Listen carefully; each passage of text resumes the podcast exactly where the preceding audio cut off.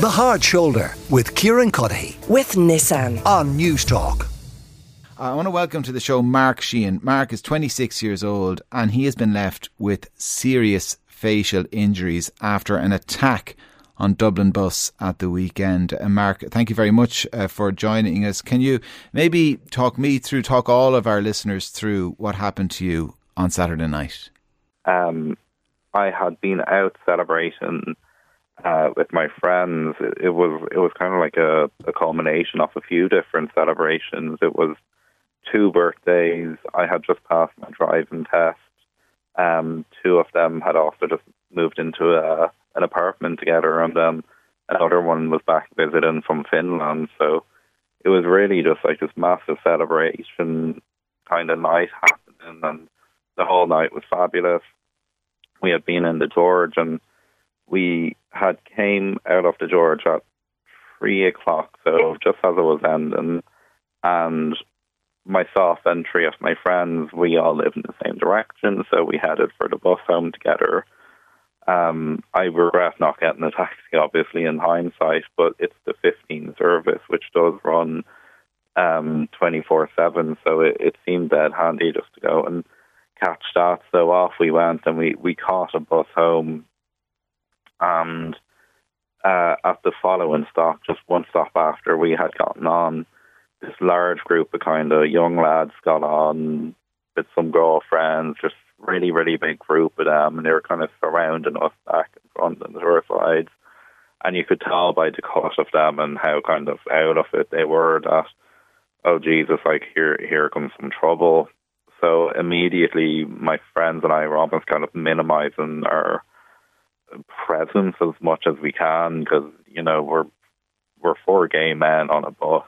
Uh, my friend literally had a birthday crown still on, so if we were sticking out a little bit, but you know it's it's obviously no justification or it just it shouldn't be any justification for what happened to us, but. Um, almost immediately, they they had fixated on us, and they were laughing at my friend. They were trying to grab the crown off his head. Um, I was just turning up the music. They were continuing. They were prodding, poking, trying to grab the crown more. Um, and it got to a point that as we were approaching a certain stop, we, I kind of think we gave each other a look and we're like, yeah, we'll get off and get a taxi. And as myself and my friend beside me were taking out the earbuds to put back into the case, I heard, you know, some some really offensive homophobic slur being used, a really, really particularly cutting one. And I turned around almost uh, as a reflex and just looked at him. I was like, "Would you ever cop on? Act your age."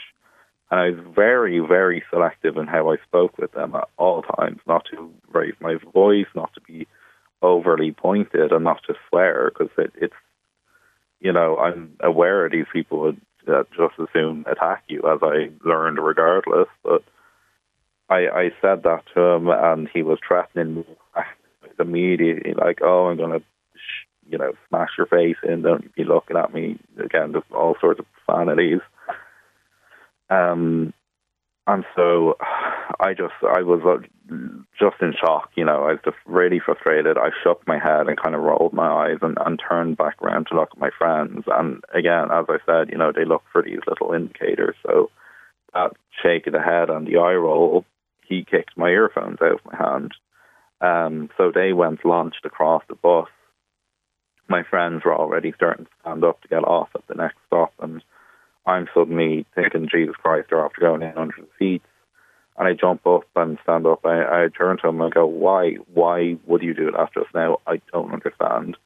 I just look back and I was like, I hope you're proud for what you're doing. That's the most scumbag behaviour I've ever seen in my life. And I cannot believe not one of you had the neck to stand in.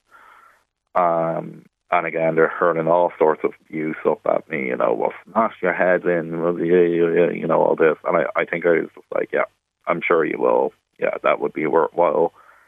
And I regret saying it because one of them, it was the one that I kicked them from my hat, um, my hands. He absolutely did. He charged up the aisle at me as I started walking down the stairs, and uh, I wouldn't even have been able to tell you it was a head headbutt. It was my friends who saw it. I just blacked out immediately, and, and when I came to a few seconds later, uh, there was just blood kind of leaking down. I could feel just the blood leaking over my lip and down onto my shoes. I could actually feel it hitting my shoes. So I looked down and just saw the blood and went completely pale.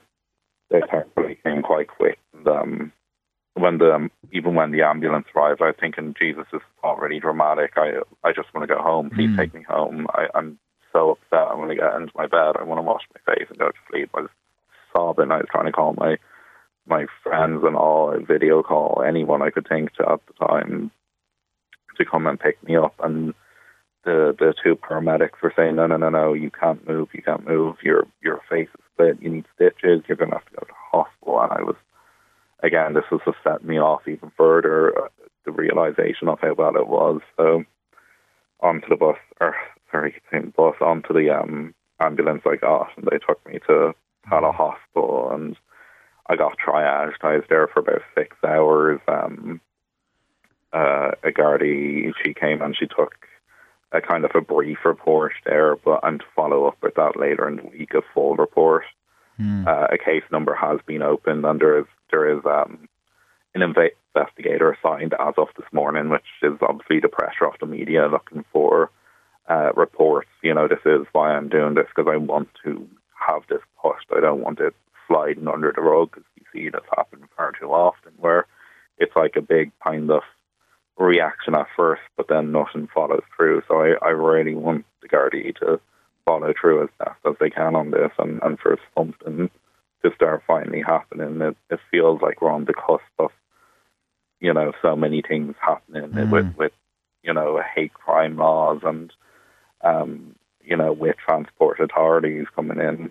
Uh, it just makes no sense. You know, I, I was saying earlier how I couldn't understand how it got from point A to point B, how it went from, you know, happy night out and just trying to minimize your presence on a bus to standing outside one and watching your attackers steer out the window while you're bleeding out on the side of the road. It was just a horrible, horrible, harrowing feeling. I, I haven't really slept since it's happened, so it, it's already just sticking in my mind at this point.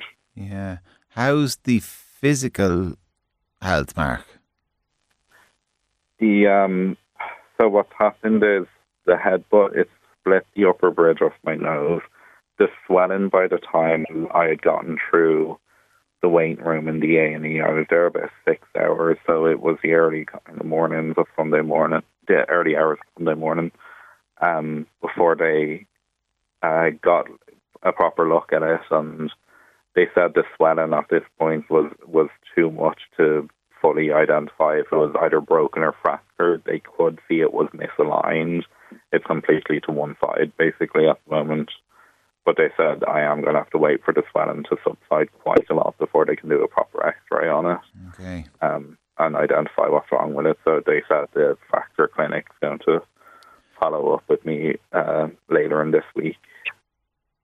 Like for people at home, Mark, it's really harrowing listening to you describe the night and, and how it panned out but in a way, and I, I don't want this to, to, to, sound the wrong way or anything, or to, you to take it up the wrong way. The, the almost most shocking thing about it was something you said right at the outset. It's how you kind of uh, almost kind of brushed aside the fact, well, this kind of happens a lot. You know what I mean uh, on the bus. But, you know, we have to do this all the time. We have to check ourselves all the time and diminish our presence because you know we're always kind of yeah. subject to this type of stuff.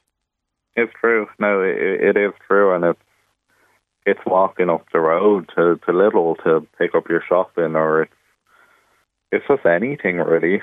It can be in a shop, it can be just about anywhere, and it it, it feels most frustrating and it feels most present on buses or on the Luas as well. It it just seems like a breeding ground for this this type of behaviour, and to me, I just don't understand why people who are in such a state or who are coming on so threatening are allowed on in the first place.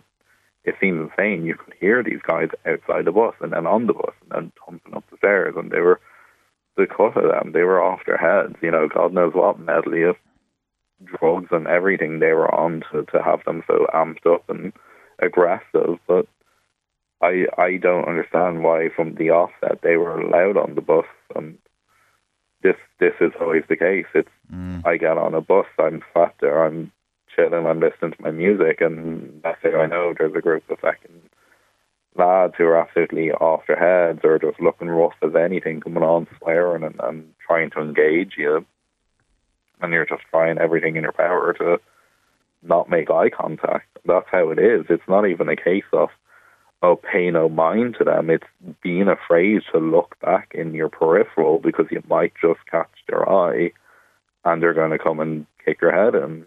It's just a reality of how this goes. And I know so many queer people in Ireland will relate to that exact feeling that you spend your life trying to be confident and trying to be present are trying to be present and, and courageous and, you know, this example of, of, you know, queerness in Ireland for other LGBT youth, but then you're completely trying to avoid eye contact with half the people you're seeing out in the world because you, you deem them a threat. So, yeah. It's like a, it's it's striking. Uh, is it six years? Was it 2014 with that famous uh, Panti speech in the Abbey, the Noble Call, and just check yourself was the phrase, wasn't it, that was used in it, and the the idea that one, that one, I remember crying so much when I had first watched that because it did summarise, and uh, I think Panti mentioned specifically this idea of standing at traffic lights waiting to cross the road. Yeah. And this is a something even now. You know, I'm 26 now. This used to be something I did when I was a teenager, where I'd stand and I'd analyze, oh, who's looking at me from the car? Because when you're younger, you, you make everything so much bigger in your head. And I had always hoped all these anxieties would be gone by now, but you know, here I am at 26. I'm still scared of teenagers. I'm still scared of large groups of them. I'm still scared of what they'll say, and I I'm still analysing eyes. Is there eyes coming out windows at me? And are yeah. people taking pictures? It happens. I've seen flash photography being taken from cars, you know, simply because I got a bit dressed up for a night out and I'm waiting at a bus stop. It's horrible, but you are constantly just waiting for something in your peripheral and trying to deem is it a big enough threat or not. Well, listen, Mark. Well, I think everybody listening to this would be with you in terms of the need for, you know, a real investigation and real consequences. And we all wish you well with your recovery. And listen, the physical damage sounds fairly substantial, but they'll solve that. It sounds like maybe the longer term legacy is is is kind of kind of going to be deeper. But thanks a million for taking the time to speak to us. Not at all. Thank you for the platform. The Hard Shoulder with Kieran Cuddihy. With Nissan. Weekdays from 4 on Newstalk.